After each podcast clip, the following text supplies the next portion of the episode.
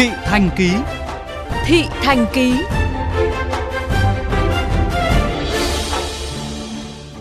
Thưa quý vị, kết quả kiểm tra xử lý của các lực lượng chức năng cho thấy có tình trạng doanh nghiệp cấp giấy đi đường cho cả người ngoài, nhiều trường hợp sử dụng giấy đi đường để làm việc khác.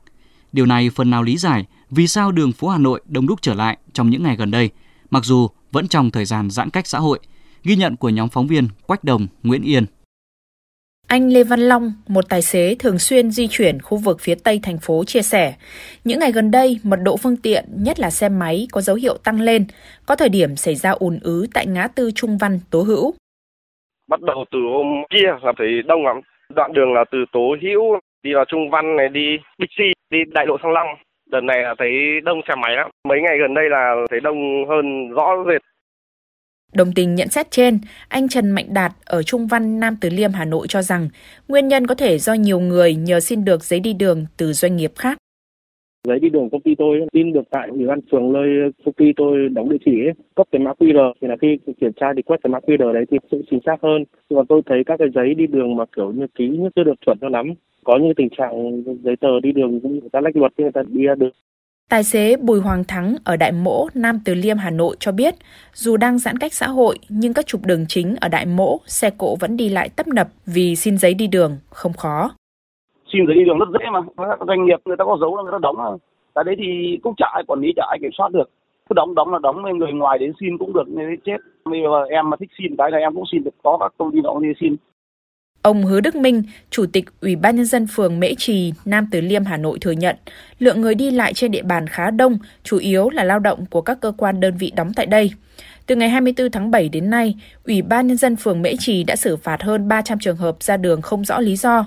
Chỉ riêng ngày hai mươi hai và ngày hai mươi ba tháng tám có ba mươi trường hợp bị xử phạt, trong đó nhiều trường hợp sử dụng giấy đi đường để làm việc khác. Phường cũng đã xử phạt rất nhiều trường hợp lợi dụng cái giấy đi đường nhưng mà lại đi làm việc khác.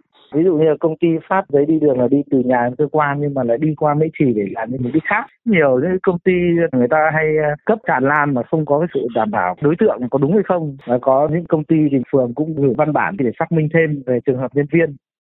Trung tá Nguyễn Đức Thắng, đội trưởng đội cảnh sát giao thông số bảy, phòng cảnh sát giao thông, công an thành phố Hà Nội cho biết, từ hai mươi tư tháng bảy đến nay, đơn vị đã phát hiện và xử lý hai trăm lẻ sáu trường hợp ra đường không rõ lý do. Riêng ngày hai mươi hai và ngày hai mươi ba tháng tám đã có bốn mươi tư trường hợp bị xử lý. Đặc biệt, trong ngày mười bảy tháng tám, đơn vị đã phát hiện và xử lý một trường hợp sử dụng giấy đi đường giả. Thiếu tá Phạm Văn Chiến, đội trưởng đội cảnh sát giao thông số sáu, phòng cảnh sát giao thông công an thành phố Hà Nội cũng cho hay, trong ba ngày, từ ngày hai mươi hai đến ngày hai mươi tư tháng tám, đội đã xử phạt mười chín trường hợp, thậm chí có người xuất trình giấy đi đường nhưng lại không biết mình làm ở công ty nào. Xem giấy đi đường hỏi anh làm công ty nào thì người ta không trả lời được. Có người có hai giấy đi đường của hai công ty khác nhau, có những người hỏi ra thì bảo là xin giấy đi đường của công ty vợ. Có những người nhà ở trên Hoàn Kiếm xuống dưới này để mua thục mì tôm. Nhiều ý kiến đều lo ngại, nếu không quản lý được tình trạng cấp và sử dụng giấy đi đường tràn lan như hiện nay, thì yêu cầu giãn cách xã hội khó có thể đảm bảo nghiêm ngặt, trong khi đây đang là thời gian quyết định để Hà Nội ngăn chặn và đẩy lùi sự lây lan của đợt dịch lần này.